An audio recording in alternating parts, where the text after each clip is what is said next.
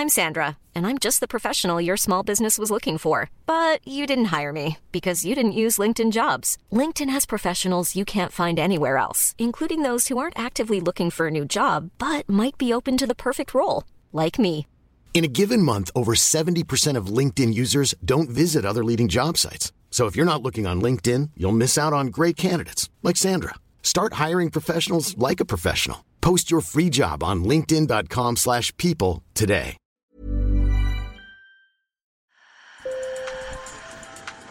Bonjour. Hello. Hola. Marhaba bikoum. Sur le fil, Le podcast d'actu de l'AFP. des nouvelles choisies pour vous sur notre fil info. En route pour Gaza ce matin. L'enclave palestinienne est l'un des territoires les plus densément peuplés au monde. 2 300 000 habitants sur 365 km. Et quand on vous en parle, c'est généralement pour vous dire que cette partie des territoires palestiniens est dirigée par le mouvement islamiste du Hamas depuis 2007, que l'enclave est depuis cette même date sous blocus israélien, et qu'aujourd'hui, l'immense majorité des Gazaouis dépendent de l'aide humanitaire pour leur survie quotidienne. Et pourtant, Gaza, c'est aussi un port qui a connu des jours meilleurs. Il n'y a pas si longtemps, Napoléon Bonaparte y passait même quelques nuits. Habitée depuis plus de 35 siècles, la vieille ville offre encore à voir des vestiges de villas sophistiquées, des palais d'inspiration ottomane et même une église datant des croisés, aujourd'hui transformée en mosquée. Alors, que faire de ce passé, du faste d'antan, quand le présent est une survie permanente, une urgence Sur le fil. Aujourd'hui, nous présentons une découverte archéologique faite sur le site de Cher Hamouda, à Khan Younes. Vous avez ici un témoignage de la plus ancienne civilisation des hommes ayant vécu dans la bande de Gaza. C'est un fermier palestinien de l'Est de Khan Younes qui a trouvé cette tête de statue alors qu'il labourait sa terre. Et il l'a remise aux autorités.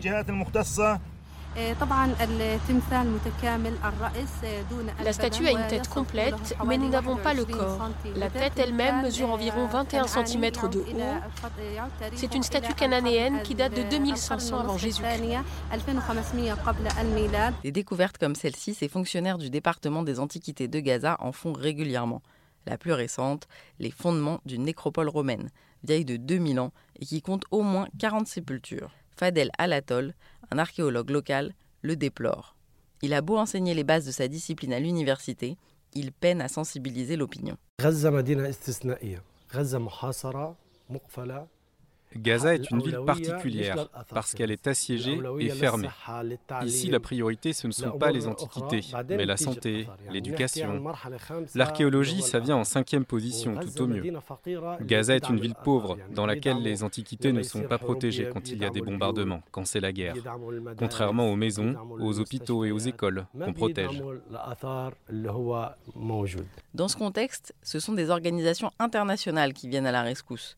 Des archéologues étrangers participent aux fouilles et forment des restaurateurs aux techniques de conservation de vestiges. L'école biblique et archéologique, une structure française de recherche basée à Jérusalem, ainsi que l'ONG Première Urgence Internationale, investissent depuis 2018 dans la préservation des deux sites les plus importants, le monastère de Saint-Hilarion et l'église de Jabalia, qui remontent tous les deux à l'époque byzantine. Le premier compte parmi les sites les plus menacés au monde d'après le Fonds mondial pour les monuments. Quant à l'église de Jabalia, ces mosaïques auraient été endommagées lors de la guerre de 2012 entre les factions palestiniennes et l'armée israélienne.